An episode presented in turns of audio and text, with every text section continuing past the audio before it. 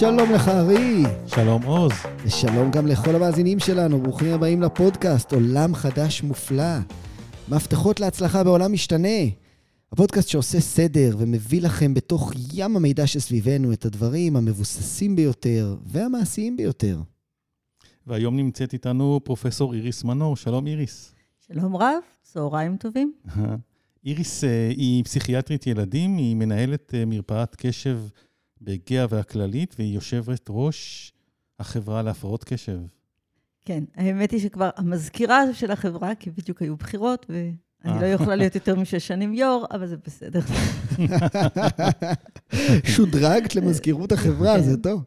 אה, איריס, הבאנו אותך כדי לדבר על אחד הנושאים אה, הכי אה, חשובים, הכי, שיש לגביו מיסקונספציות וכל מיני תפיסות ואמירות וכן הלאה, למרות שהמדע ממש מתקדם בתחום הזה ומגלה לנו כל הזמן דברים מרתקים על הנושא של קשב. ולפני, הנושא של הפרעות קשב, אבל לפני הכל, אולי תגיד לנו במילה, ברמה האישית, איך הגעת לתחום המרתק הזה. טוב, האמת היא שהסיפור האמיתי הוא נשמע תמיד מאוד לא אמיתי. אה, פשוט סיימתי, הייתי לקראת סיום התמחות בגאה, ומנהל בית החולים דאז, פרופסור טיאנו, רצה שאני אשאר בבית החולים, וחיפש תפקיד בשבילי, ואז הוא אמר לי, את יודעת, הפרעת קשב, יש דבר כזה? אני רוצה שתלמדי עליו. ככה הגעתי לתחום של הפרעת קשב. עכשיו, זה נשמע מצחיק, אבל באמת אף אחד לא ידע אז כלום על הנושא הזה. גם בספרים זה היה מאוד לא ברור, ואני פשוט הייתי, למדתי הכל ממאמרים. ממאמרים, ומכיוון שצירפו אותי כתת חוזה, כ sub-contract למחקר, כ sub-contract קיבלתי 12,000 שקל, מקרר קטן בשביל הדגימות, ו... אחר כך גם בגלל, מכיוון שהצלחנו, הצלחנו לאסוף הרבה דגימות, נסעתי לבוסטון לפגישות של המחקר, והכרתי אנשים שלפני זה ראיתי רק, את השמות שלהם רק במאמרים. אה, ואני עד היום זוכרת את החוויה הזאת, ומאז ועד היום אה, אני חיה שם. כן, אפשר, אפשר להגיד שאם יש מישהו שחי את הנושא הזה של הפרעות קשב, זה בעצם האדם שמולנו. אה, כן, היום יש עוד כמה כמוני משוגעים לעניין, אבל כן, אני חושבת שאני בהחלט אפשר להגדיר שאני מאלה שחיים את זה, לגמרי. אבל התחום הזה בעצם, מאז שאמרה לך, יש דבר כזה, הפרעת קשב, אמ, הוא התרחב מאוד, והיום הוא עולם שלם שבעצם אין אדם שלא נתקל בו. כן ולא, הבעיה היא שעדיין הסטיגמות הישנות חיות ובועטות, והרסניות יותר מתמיד. או כמו שאמר לי קולגה בצורה נורא חמודה ומצחיקה, הוא אמר לי, אבל למה קוראים לזה הפרעת קשב? זה נורא מבלבל. כי זה פשוט מטעה לגבי מה זה הפרעת קשב. כי השם הנכון היום של הפרעת קשב זה ליקוי בתפ... בתפקודים קוגניטיביים, בתפקודים ניהוליים ליתר דיוק, והפרעות בוויסות. וזה השם הנכון, שזה משהו הרבה יותר רפואי, הרבה יותר ברור, הרבה יותר מדעי, וזה הדבר האמיתי. בהפרעת קשב זה נשמע משהו מעורפל כזה, קצת אה, עולם חדש כזה, קצת אה, ניו אייג'י, קצת סמארטפונים וכל הדברים האלה, וזה חבל, כי זה יוצר תפיסה מעוותת לגמרי לגבי מה אנחנו מתעסקים בעצם. וזה נכון שהתחום הזה השתנה בצורה מטורפת ב-20 השנה האחרונות. אז בואי נתחיל לעשות קצת סדר. קודם כל, תשאלי הורים, יגידו לכם, כל ילד שאני פוגש הוא עם הפרעות קשב. אז קודם כל, האם באמת יש עלייה? לא. מה שנכון זה שיש עלייה במודעות, ויש היום יותר מודעות, ולכן האבחונים רבים יותר ממה שהיו פעם. אבל זה לא בעוצמות שמתארים, ההערכה היא שמדובר ב-10 עד 12 אחוז מהאוכלוסייה. זה היה ככה, זה נשאר ככה. לילדים שאני מאבחנת יש הורים שבדרך כלל מזהים את עצמם כסובלים מהפרעת קשב. אתה קורא ספרות מהמאה ה-19, אתה רואה הרבה מאוד הפרעת קשב, גם בספרים פופולריים כמו פינוקיו, וגם בספרים אה, פחות פופולריים כמו הסיפורים השירים של הופמן על הילדים, על עודד המתנדנד ואפרים שעיניו בשמיים ונפל למים, שזה תיאורים קלאסיים של הפרעת קשב, וגם בספרות יפה, דרך אגב, אתה רואה את זה בהרבה מאוד ספרים, אתה ממש רואה תיאורים של הפרעת קשב, רק לא ידעו מה זה. זאת אומרת, אם אני מבין נכון, אין עלייה בעשורים האחרונים בכמות או באחוז השכיחות של... ככל הנראה לא, מפני שמדינה אחרי מדינה, כשהן נבדקות או שהן בודקות בצורה פחות או יותר אחידה, האחוזים נשארים אותו דבר, ולא משנה אם זה מדינת עולם ראשון, עולם שני ואפילו עולם שלישי, שיותר ויותר נחשף לזה. דרך אגב, רק בשביל הפואנטה, בכנס האחרון שהייתי, אה, אחד הבכירים ביותר בתחום שלנו, שהוא גם אה, עוסק הרבה בגנטיקה, סיפר שגם בעצמות של ניאנדרטלים מצאו במח... אתם יודעים שבמח העצם אפשר לראות גנים, גנים של הפרעת קשב. זאת אומרת, כנראה זה לא משהו חדש במיוחד. אז בואי נעשה סדר בעוד שאלה אחת, ונשאל לגבי אמונה שהיא אחת האמונות הנפוצות ביותר שיש. הרבה הורים אומרים, אוקיי, זה מתחיל, הסיבה שיש כל הרבה הפרעות קשב זה בגלל הטלוויזיה, בגלל המחשב, בגלל הסמארטפונים. זה נכון? אה, קודם כל לא. שנית, אה, כרגע אמרתי שזה, ראו את זה במאה ה-19 וראו את זה קודם, הרמב"ם מתאר את זה, אה, המורה שלו, לא בדיוק המורה הישיר שלו, רופא ערבי מהמאה השמינית לספירה כבר תיאר את זה, מצאו את זה בעצמות של ניאנדרטלים, כנראה זה לא מהסמארטפון, לא היו הסמארטפונים. אני גם אהבתי, או לא אהבתי כל כך את הביטוי אמונה. הפרעת קשב שייכת לרפואה, ורפואה היא מדע. אנחנו עוסקים במדע שהוא evidence based, אנחנו עוסקים בדברים שמבוססים על עובדות, מבוססים על מחקר, מבוססים על בדיקות חוזרות ונשנות, ולא על אמונות. אמונות אנחנו משאירים למקומות אחרים. אוקיי, אז, אבל יכול להיות שזה כן מחמיר את התופעה? זאת אומרת שיש לילד הפרעת קשב, ובגלל הסמארטפון והטלוויזיה ההפרעה מתגברת? אנחנו לא חושבים ככה, אנחנו חושבים שהסמארטפון והטלוויזיה, אם בכלל מסייעים לילדים עם הפרעת קשב להתמקד, קודם כל, הדוגמה הכי פשוטה, מה אנחנו עושים כשאנחנו עייפים? אנחנו הולכים לראות טלוויזיה או לשחק בסמארטפון. יש בזה טיפה לטיפה לצביעות עם כל ההורים האלה שמתנגדים לסמארטפון ולטלוויזיה, והם בעצמם כל היום יושבים בתוך הסמארטפון או בתוך המחשב. כי זה חלק מהחיים, כי אנחנו היום חיים בתוך המחשבים שלנו, ואחרי הקורונה עוד הרבה יותר מזה, אנחנו חיים בתוך המחשבים שלנו.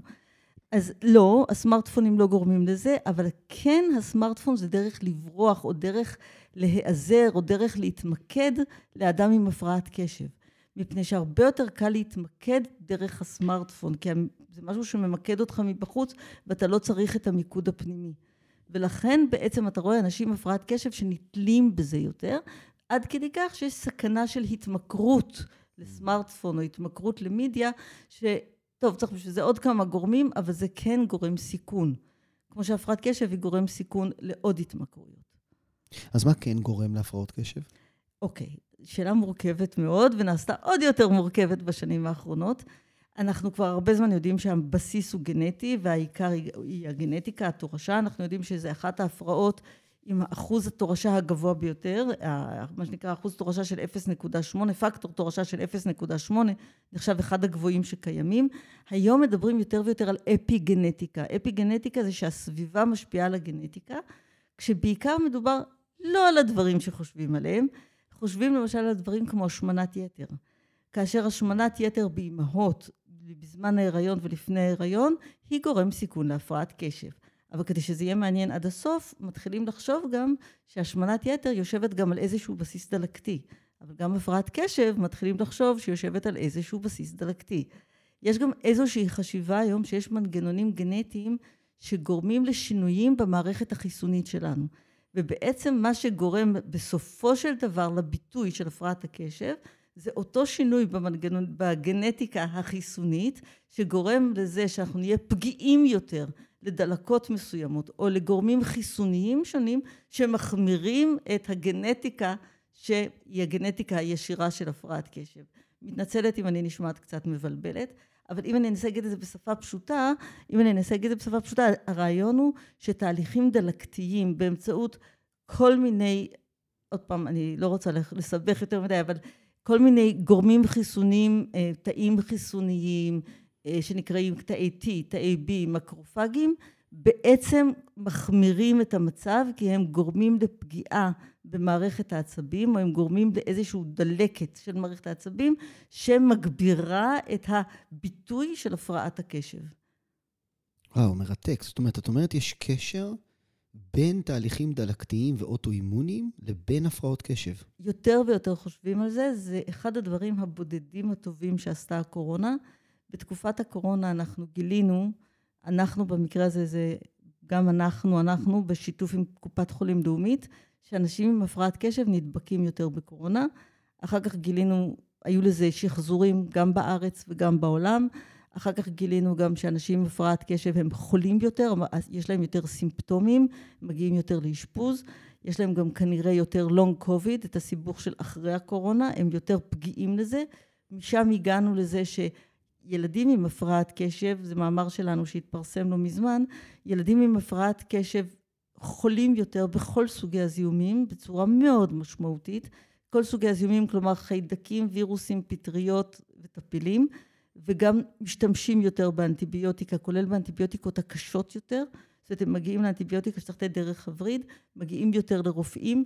כלומר, יש משהו, איזשהו מנגנון לא תקין, פעיל, דלקתי, אנחנו עדיין לא יודעים מספיק, זה משהו מאוד ראשוני.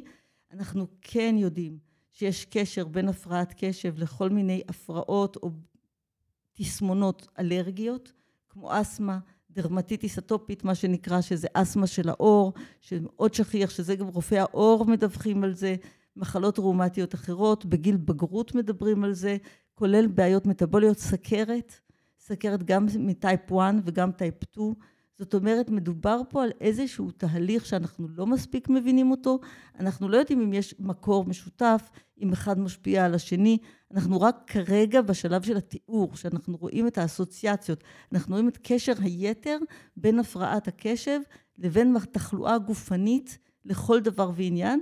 בעצם הפרעת קשב היא תחלואה גופנית לכל דבר ועניין, היא כשלעצמה. אני אתן עוד כמה דוגמאות. אנחנו יודעים שאנשים עם הפרעת קשב יש להם נטייה לרמת ברזל נמוכה יותר, יש להם נטייה לויטמין D נמוך יותר, יש להם נטייה לגיל עצמות צעיר יותר.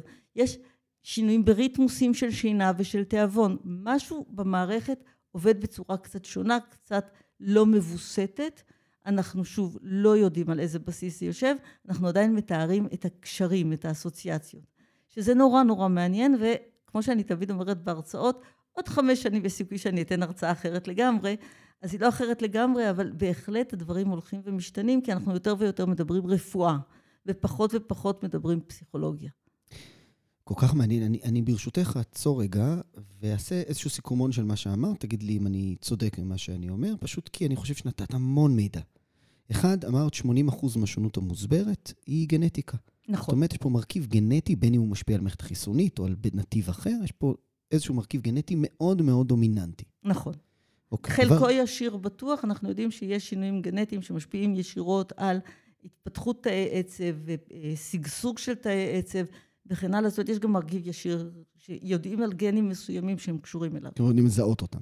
כן, קוראים לזה פולי, פוליג'ניק ריסקור, מפני שזה גנים קטנים ושינויים בגנים, ואני עוד פעם לא רוצה לסבך יותר מדי, אבל איזה שהם שינויים גנטיים שכשהם קורים, הם מתקשרים לשינויים או לאברציות או לאיזשהו, בטח להגיד את זה במילה פשוטה, זה לא עיוות בדיוק של התפתחות של המערכת העצבית. עוד 20 אחוז זה כל המרכיבים הסביבתיים, האפי גנטיקה וכן הלאה. ואמרת שהיום אנחנו מבינים שיש מרכיב דלקתי אוטואימוני מאוד משמעותי בתוך התהליך הזה, שאנחנו רק בתחילת ההבנה שלו. נכון, שאנחנו לא באמת עדיין מבינים אותו, אנחנו רק יודעים לראות שהוא קיים. אנחנו רואים את הקישור שלו למערכת של הפרעת הקשב. אז הכישורים האלה שמתחילים לגלות עכשיו, הם מרתקים, אני חושב, גם ברמה האינטלקטואלית וגם ברמה המחקרית, אבל אני מניח שעדיין... אין להם אה, ביטויים אה, פרקטיים, מעשיים, בהתמודדות עם הפרעות קשב. אז מה בכל זאת אה, אפשר לעשות? אני, יש לי הפרעת קשב, או לילד שלי יש הפרעת קשב, או לשנינו, אז מה בכל זאת אפשר לעשות? קודם כל, יש דבר אחד שכן הייתה לו משמעות, בעיקר בתקופת הקורונה, וזה שהזהרנו הורים, אני הייתי מזהירה הורים, שיש סיכון יתר להידבק במחלה. למשל, מכיוון שאנחנו יודעים שהילדים האלה הם בקבוצת, אנחנו יודעים שהילדים האלה הם בקבוצת סיכון. אז כן יש פה גם משהו פרקטי. עכשיו, יש גם עוד משהו פרקטי בזה שאתה מבין שמדובר בליקוי תפקודי ובהפרעת ויסות, כי כשאתה מדבר על הפרעת קשב באופן מעשי, אתה לא מדבר על בעיה בלימודים. הסכנה הכי גדולה היא שעד היום יש תפיסה שהפרעת קשב זה בעיה בלימודים, ואם הציונים טובים אז הכל בסדר. קודם כל זה שטויות, מפני שאין כזה דבר ציונים טובים. ציונים טובים זה בעיני הילד, לא בעיני הורים שלו. ואם ההורים מרוצים, זה עוד לא אומר שילד מרוצה. זה דבר ראשון. דבר שני, הפרעת קשב היא לא בעיה בלימודים. היא בעיה תפקודית רב-מערכתית שמשפיעה על קשב, על יכולת התאפקות, על יכולת בעיבוד של מה שנקרא אה, reward processing, יכולת לאבד את הרווחים שאני מרוויח, את ההישגים שלי, יכולת פלקסיביליטי, גמישות, יכולת לנוע ממצב למצב, מדבר לדבר, מסיטואציה לסיטואציה. לאנשים עם הפרעת קשב יש קושי בזה. ויש עוד כמה וכמה תפקודים שנקראים תפ... לקויים בתפקודים ניהוליים, זיכרון עבודה למשל. זיכרון של פרטים טפלים שאני צריכה לזכור, ובאותו רגע אני לא זוכרת את השם, אני לא זוכרת את המקום, אני לא... אני כאילו זוכרת מה קרה לי לפני חמש שנים, אני יכולה לתאר כל דבר בתמונה או בסיפור, אבל את השם שלך אני לא יכולה לזכור, כי זה פרט שהוא פרט טפל, אין לי על מה להיתפס. רק נגיד למאזינים שזיכרון עבודה, הכוונה זיכרון קצר הטווח, mm-hmm. שהוא זיכרון כמו, אם תרצו, הזיכרון רם של המחשב, הזיכרון של העיבוד באותו הזמן. נכון. או למשל לזכור את לוח הכפל. או למשל לזכור שאני הלכתי לחדר השני לקחת כוס מים, בשביל מה הלכתי לחדר השני? זה אחת הבעיות של הפרעת קשב, זה העניין הזה של המוס... שילוב של המוסכות ושל הזיכרון. כי אני חושבת על עוד דברים ואני כבר לא זוכרת מה רציתי. וזה קורה הרבה מאוד. ולכן כל הפרטים הקטנים האלה לקויות תפקודיות, שיכולות להתבטא גם בלמידה, אבל הן מתבטאות בהמון דברים. הן מתבטאות בארגון סדר יום, הן מתבטאות בארגון החיים בכלל, הן מתבטאות בנהיגה, הן מתבטאות בהמון המון תפקודים. עכשיו, למה מקשרים את זה ללימודים? קודם כל, כי בני אדם יש להם נטייה להסביר דברים, ויש מה שרואים ומה שלא רואים. מה רואים? רואים התנהגות, רואים היפראקטיביות, לא רואים את הבעיה בקשב. אז קודם כל מדברים על בעיה התנהגותית. עכשיו, זה הסטיגמה השנייה המכעיסה, כי 99% מהילדים בהפרעת קשב הם ילדים נורא נורא טובים, שנורא מתאמצים ונורא משתדלים ונורא אכפת להם, ומשום מה תמיד חושבים שהם עצלנים, מפונקים, אילו הם רק היו רוצים. וזה פשוט לא נכון, זה פשוט אדם שיש לו ליקוי ולא רואים את הליקוי ומייחסים לזה הסברים פסיכולוגיים וחינוכיים, וזה אחת הבעיות העיקריות בתחום הזה. אז קודם כל צריך לרדת מהנושא הזה של לימודים. הבעיה הזאת חמורה במיוחד בילדים שהם גם מאוד מאוד אינטליגנטים וגם ילדים שהם לא היפראקטיביים. כי אז גם אין סמן חיצוני להפרעת הקשב, גם אין סמן חיצוני להפרעת הקשב, וגם בגלל האינטליגנציה הגבוהה קשה מאוד לזהות את הקושי, כי הם לכאורה בסדר. ורואים את זה רק בשלב מאוחר יותר, כשהם כבר מפתחים מסביב לזה הרבה מאוד בעיות אחרות, ואומרים, טוב, יש דיכאון, יש חרדה, יש לא משנה מה, אז מה, למי אכפת מהפרעת הקשב? זה דבר קטן, זה דבר מינורי. זה לא דבר מינורי, משם הכל צומח. אולי אני אגיד גם עוד משהו, הפרעת קשב שייכת לקבוצה שנקראת הפרעות נוירו-התפתחותיות, שזה אומר שהבסיס הוא נוירולוגי או נוירו-מוחי, כאשר, אבל התהליך הוא תהליך התפתחותי, זאת אומרת, היא פושטת ולובשת צורה בגילאים שונים, ולכן גם הטיפול יש לו משמעות מאוד מאוד גדולה להתפתחות. עכשיו, הפרעות נוירו-התפתחותיות, יש להן נטייה שהן לא אוהבות להיות לבד. ויש הרבה הפרעות נוירו-התפתחותיות, ולכן יש להן נטייה לבוא בזוגות, בשלשות, אז אנחנו רואים, כי יש בקבוצה הזאת לקויי למידה, הפרעה בציר התקשורתי, אה, אפילפסיה, דרך אגב, שכיחות יתר, אה, הפרעות במוטוריקה עדינה, וגם אינטליגנציה חריגה, כולל כנראה גם אינטליגנציה חריגה בכיוון הגבוה. Mm. אז יש הרבה מאוד דברים שהולכים עם הפרעת הקשב, וצריך לקחת אותם בחשבון. אבל זה לא אומר שלא צריך לטפל בהפרעת הקשב, כי הרבה פעמים הפרעת הקשב היא המנוע שדוחף את הנזק. אני רוצה להגיד משהו בנימה אישית. אני, בתור ילד אה, צעיר, קיבלתי ריטלין. אימא שלי הייתה אחות, היא ראתה שאני משתולל בכיתה וכן הלאה וכן הלאה, לקחה אותי לרופא וקיבלתי שלוש או ארבע שנים ריטלין. בדיעבד, אני חושב על זה בתור אה, משהו מדהים, ויש לי הרבה סיבות להודות לאימא שלי, אבל זאת אחת מהן. אני חושב שזה אחד הדברים שהצילו אותי בהקשר הזה. אני חוזר רגע לדבר על הנושא של מה אפשר לעשות. כי כשאני קיבלתי ריטלין, הייתה על זה סטיגמה נוראית, ממש ממש נוראית, אה, אבל גם היום יש סטיגמה על הדבר הזה. כן, קודם כל אני מאוד שמחה בשבילך.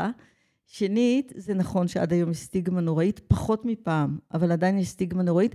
אני גם, ברשותך, מעדיפה לא להגיד ריטלין, אלא סטימולנטים, ממריצים, כי לא זו בלבד שלא טוב לנקוב בשם של תרופה אחת, היום יש לנו כמה תרופות, וזה פשוט לא, לא לעניין לדבר רק על תרופה אחת. Uh, הרעיון הוא כדי לדעת מה לעשות, אם נחזור רגע לצד הפרקטי, דבר ראשון זה אבחון נכון. כלומר, בניגוד לפעם, שבאמת, כל הכבוד לאימא שלך, כי באמת גם לא היה אז אבחון כל כך, ולא היה ידע מספיק, היום אבחון הוא אבחון מעמיק יותר.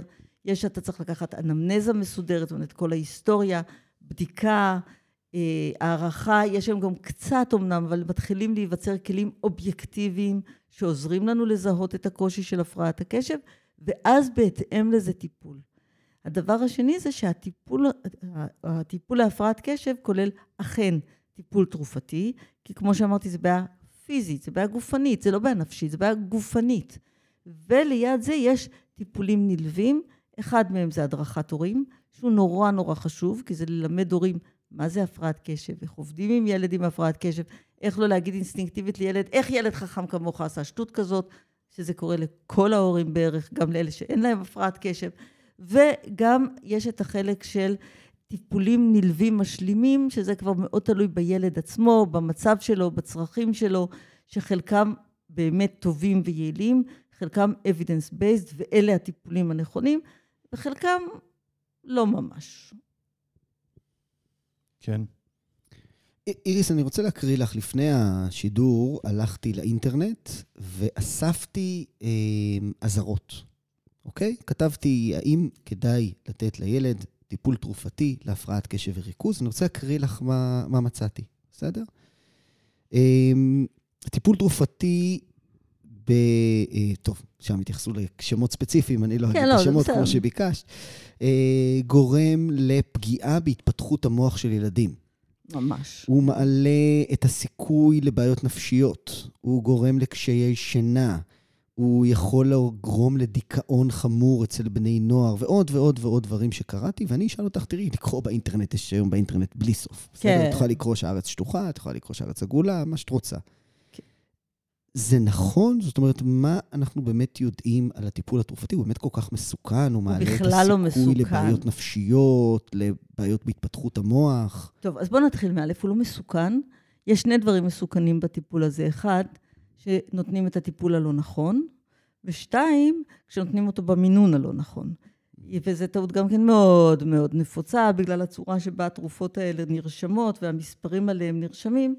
אז התוצאה היא שהרבה פעמים, וזו אחת הטעויות הכי נפוצות, אנשים מקבלים מינון נמוך מדי, ומינון נמוך מדי דווקא עושה תופעות לוואי. אבל רוב מה שאמרת, סליחה שאני אומרת את זה, הם דברי הבלים. יש בעיה, עוד פעם, אני חוזרת לזה שאני רופאה, ואני עובדת לפי evidence based, מה מוכח, מה לא מוכח, מה נבדק, מה לא נבדק. אז יש דברים שהם נכונים. נכון, סטימולנטים גורמים להפרעה בשינה אם לוקחים אותם בערב. לכן אסור לקחת סטימולנטים בערב. לא לוקחים סטימולנטים להיי במסיבה, לוקחים אותם כדי לתפקד. אותו דבר, סטימולנטים גם פוגעים בתיאבון. אני אומרת את זה בעצמי להורים, ואני מלמדת אותם שיטות איך לעזור לילדים לאכול, מפני שהם אכן פוגעים בתיאבון. מצד שני, לא רק שהם לא פוגעים בהתפתחות המוח, עבודות מתקופה שלפני הקורונה דיברו על זה שככל הנראה הם מונעים נזק או עוצרים נזק שהולך ומתפתח בחומר הלבן של המוח, שזה חלק מהפרעת קשב, שיש איזשהו נזק בחומר הלבן של המוח, והנזק הזה בעצם נעצר כתוצאה משימוש, אם אתה מתחיל טיפול מסודר תרופתית. שוב, אין על זה מספיק עבודות, אני אומרת את זה קצת בזהירות, כי אז פרצה הקורונה וכולם עברו נושא, אבל בגדול אנחנו יודעים בוודאות שזה לא פוגע בהתפתחות המוח. אנחנו יותר מזה יודעים, וזה יש הרבה מאוד עבודות, שדווקא אלה שלא טופלו, הם אלה שפיתחו הרבה יותר תחלואה, גם גופנית וגם נפשית. זאת אומרת, הסיכון האמיתי הוא לא לטפל. אז אתה בעצם משחק טוטו. הלך לך, לא הלך לך. לילד שלך היה מזל והוא הסתדר, לא היה לו מזל. חבל מאוד. זה פחות או יותר מה שקורה כשאתה לא מטפל. דיברת קודם על הקומורבידיות, על זה שזה מופיע, ההפרעות קשב מופיעות עם עוד כל מיני היבטים אחרים.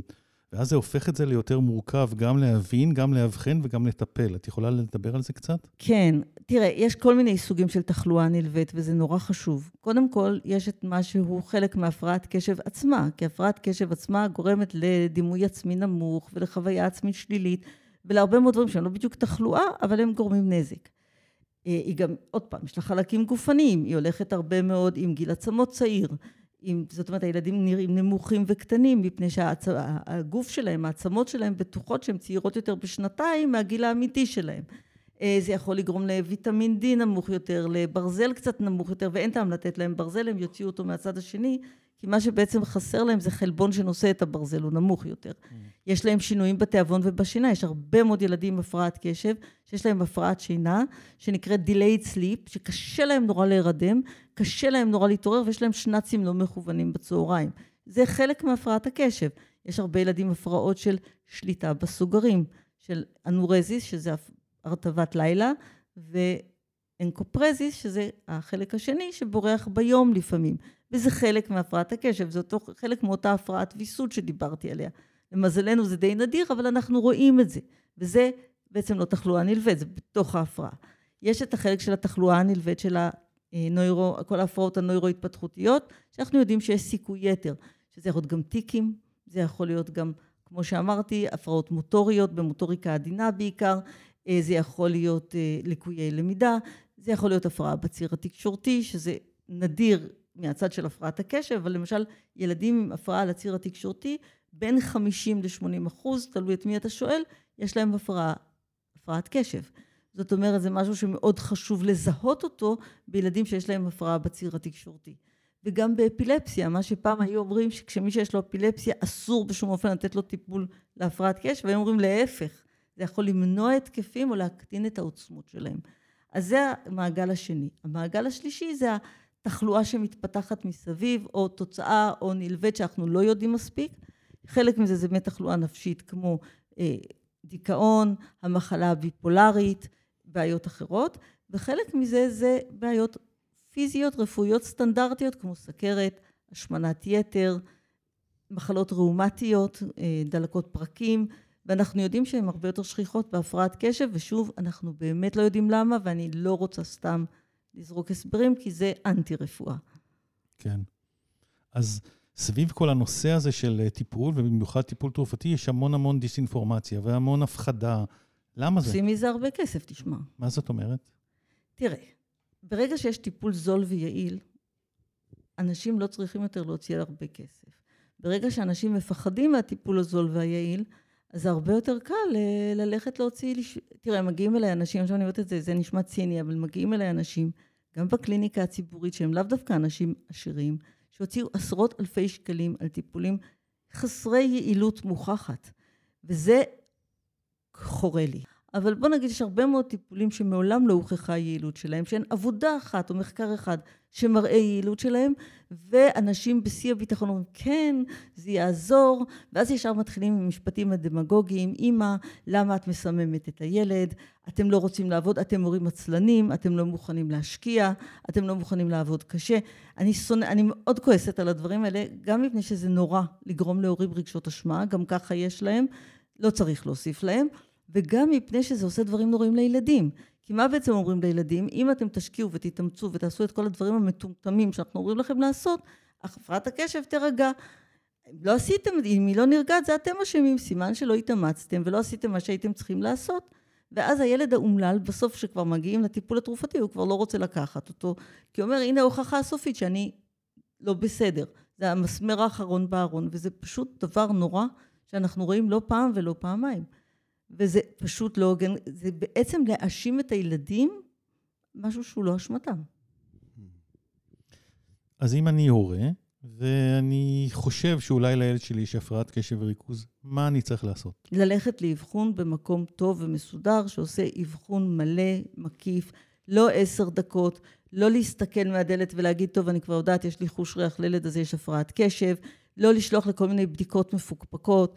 יש דברים שהם מוכרים, ברורים, יש ספרות מדעית, ספרות מקצועית, יש היום גם כמה מקומות סך הכל די נקיים שאפשר למצוא בהם חומר, אז קודם כל עושים אבחון. אחרי אבחון טיפול זה או מה שנקרא ניסיון ניטור קליני, אבל ניטור קליני זה לא לתת תרופה ולהתראות עוד חצי שנה, ניטור קליני זה כל שבוע לעלות במינון עד שמגיעים למינון הנכון ולמלא כל שבוע שאלונים, לא בדיוק שיטה שמתאימה לישראל, או להשתמש בבדיקת עזר כמו הטובה או המוקסו, שבעצם נותנות לנו אפשרות להעריך מהר יחסית את היעילות של הטיפול התרופתי. כי כמו שאמרתי, יש יותר מתרופה אחת. יש שתי תרופות עיקריות, שהן הריטלין ותרופה שבארץ נקראת אטנט, בארצות הברית אדרואל, ושתי הנקודה היא ש-80% מהילדים או אנשים עם הפרעת קשב מגיבים לריטלין, 80% יגיבו לאטנט, אבל אלה לא אותם 80%. Mm. ואז יש תמיד את אלה שמגיבים לזאת, אבל לא לזאת. ולכן צריך להבין את זה, גם אחד, עוד פעם, עוד אמירה מטופשת ולא נכונה, זה שאם ילד לא הגיב לריטלין, סימן שאין לו הפרעת קשב. אין כל קשר. מצד שני, אמירה לא פחות מטופשת ולא נכונה, זה שכולם מגיבים לריטלין. מי שאין לו הפרעת קשב, ריטלין לא יעזור לו. הוא יעזור לו מבחינת אפקט הפלצבו, שהוא יאמין שזה עוזר לו. זה יעזור לו לא לישון, זה יעזור לו להיות ערני, אבל זה לא יעזור לו לתפקד טוב יותר. זה כמו שמישהו שלא צריך משקפיים, אם אני אתן לו את המשקפיים שלי, לא יראה יותר טוב. את יודעת, את מדברת על דברים כל כך חשובים. את מדברת בעצם על זה שטיפול נכון בהפרעות קשב חשוב גם לבריאות הפיזית, גם לבריאות הנפשית, גם למגוון שלם של אה, תופעות והתנהגויות, וגם על כמה חשוב להתחיל מוקדם בתהליך כן. טיפולי. אבל את אומרת, חשוב שילכו למכונים שיודעים לאבחן בבסיס. מדעי, בצורה מסודרת. אני כהורה, איך אני יכול לדעת איזה מקום יש לו אה, יכולת לאבחן? כן, כדי, להג... אה, כדי ללכת לאבחון טוב, צריך להגיע למקום שמתמקצע בזה. יש מרפאות קשב ורופאים שזה העיסוק שלהם. במקור זה היה פסיכיאטרים ונוירולוגים לילדים. חלקם, לא כולם, יש כאלה שמתמקצעים בזה. היום אנחנו, אני שמחה מאוד וגאה מאוד להגיד את זה, שכבר כמה שנים יש קורסים של משרד הבריאות לרופאי ילדים ורופאי משפחה, שהם עוברים הכשרה מיוחדת והופכים להיות רופאי קשב. שהם, שוב, לא כולם באותה רמה, לא כולם זהים, אבל בין הרופאים האלה יש רופאים מעולים, עם המון ידע, עם המון יכולת שיכולים לאבחן מצוין. זאת אומרת, יש היום מרפאות ציבוריות ורופאים שעובדים במרפאות ציבוריות, שיש להם את הידע והיכולת לאבחן הפרעת קשב. אני אשאל אותך עוד שאלה ברמה אישית, סתם מסקרן אותי. לקטוע ככה את. לי יש הפרעת קשב, אמ, ואחד הדברים שאני מגלה על עצמי זה שאם אני לא עושה ממש מדיטציה לפני השינה, ממש מדיטציה 20 דקות, עמוקה מאוד, אני קם מהמחשבות בלילה. כן. זו תופעה שקשורה להפרעת קשב, או יכולה להיות קשורה? כן, כי יש מה שנקרא מרוץ מחשבות, והרבה ילדים נכון. מתארים את זה שיש להם קושי להוריד את הטורים ולהירדם. ולכן הם משתמשים בטלוויזיה, והם בלי קול אפילו, ומשתמשים בכל מיני טכניקות כדי לנסות להירדם, ולפעמים ממש צריך לתרגם את זה להורים, למה הם עושים את זה, כדי שזה יעזור להם להירדם. מדיטציה זה גם כן איזושהי דרך להתחיל להוריד טורים, שה... הרי מה התיאור הכי יפה, הכי שכיח של הפרעת קשב? גם ילדים, גם מבוגרים, יש לי רעש בראש. הראש שלי מלא רעש, הראש שלי מלא מחשבות. ובעצם כדי להירדם, המחשבות האלה מפריעות, כי המחשבות האלה עושות המון רעש. ואז אתה מוכרח לאט לאט להרגיע את הרעש ולהשקיט את הרעש כדי שתהיה מסוגל להירדם. יפה. אני אשאל, איפה עוד אפשר למצוא חומר? אני בטוח שהורים שומעים את הרעיון איתך ואומרים, וואו, זה, זה מאיר עיניים, זה מידע שלא קיבלתי. איזה מקורות יש למידע שהוא מבוסס מחקר בתחום הזה? אה, אוקיי, יש כמה מקומות יחסית טובים שזה בפייסבוק. אני לא כל כך רוצה להיכנס ספציפית לשמות, אני חושבת שזה לא, אני חושבת שזה לא כל כך הוגן, אבל יש גם בפייסבוק, יש גם עמותה שנותנת מידע, יש ספרות שנותנת מידע, יש ספרים טובים, לא הרבה, אבל ספרים ממש טובים. אה, מי שיכול כמובן, האידיאלי זה ללכת למקור, יש את הפאב-מד, שזה בעצם האתר של משרד הבריאות האמריקאי, ששם נמצאים כל העיתונים הטובים ביותר, השליש העליון של העיתונים הרפואיים, ואפשר שם לקבל מידע, מה שנקרא, ישר מפי הסוס. אבל באמת, אני הייתי אומרת ללכת למקומות נקיים. עכשיו, הדרך הפשוטה למצוא מקום נקי, זה קודם כל, לפני שאתה קורא מה כתוב, לראות מי כתב. זאת אומרת שאתה מסתכל מי כתב, וזוכר שבישראל דוקטור זה לא בהכרח רופא.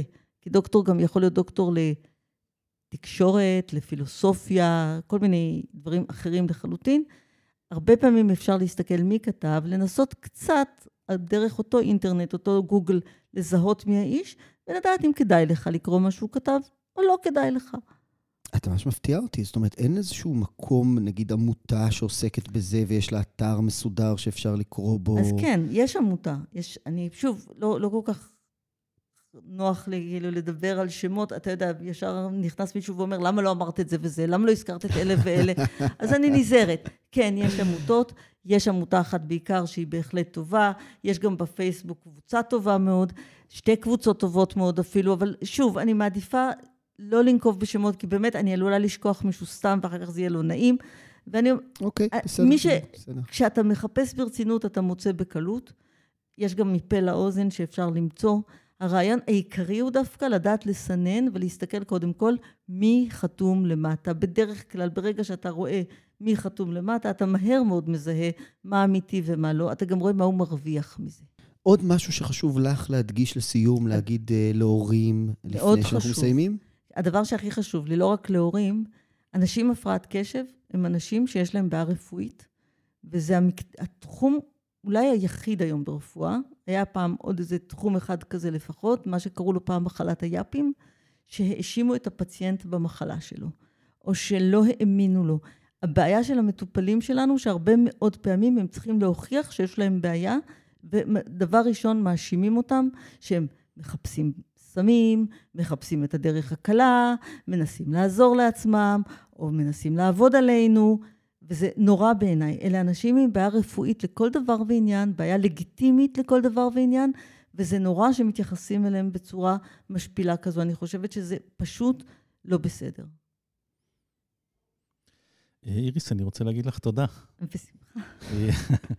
זה היה מאוד מעניין, אני חושב שגם הרבה אנשים ימצאו את זה מאוד מועיל.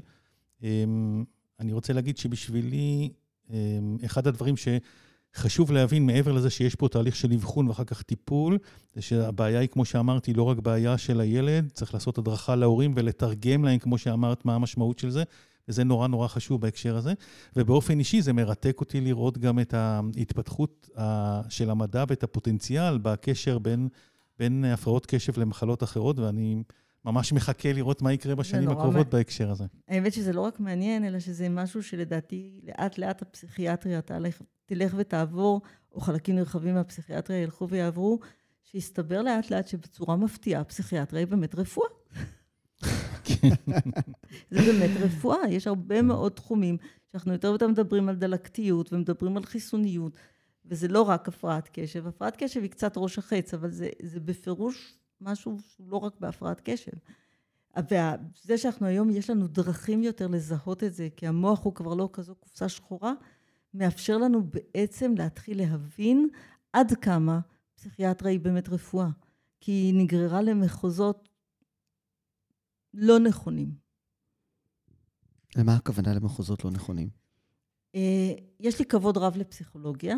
עדיין אני חושבת לפעמים שרפואה עוברת איזשהו תהליך של פסיכולוגיזציה, שבמקום להתייחס לזה כאל בעיה רפואית, שרופא צריך לטפל בה עם כל ההשלכות של בעיה רפואית, עם כל הידע שרופא צריך לדעת, נותנים מהר מאוד הסברים פסיכולוגיים, חינוכיים, שמים את זה באיזה מקום, כמו שפעם רופאים האמינו שיש ארבע לכות. אדומה, שחורה, ירוקה, צהובה, ולפי זה טיפלו, ככה היום מתייחסים קצת עדיין לפסיכיאטריה, וזה כואב לי. איריס, אני אגיד גם תודה לשני אנשים שלא פה, ליאיר, שעל העריכה, ליעל, על ההפקה. אני אגיד לך תודה, ארי. ותודה לך, עוז. ואני אזמין את כל המאזינים, כמובן, לקבוצת הפייסבוק המדהימה שלנו, אנשי המחר, כלים מעשים לצמיחה מתמדת, קבוצה שכל הזמן מעלה את הידע החדשני ביותר. וגם נגיד שוב, איריס, תודה רבה רבה. תודה רבה רבה לכם, גם על הסבלנות, עם כל הפעמים שלא הצלחתי להגיע. באמת תודה רבה רבה ליעל על היחס היפה והנחישות, ותודה לכם, זה תענוג. ובאמת היה כיף. תודה, ושיהיה לכם אה, מחר מופלא. ביי ביי.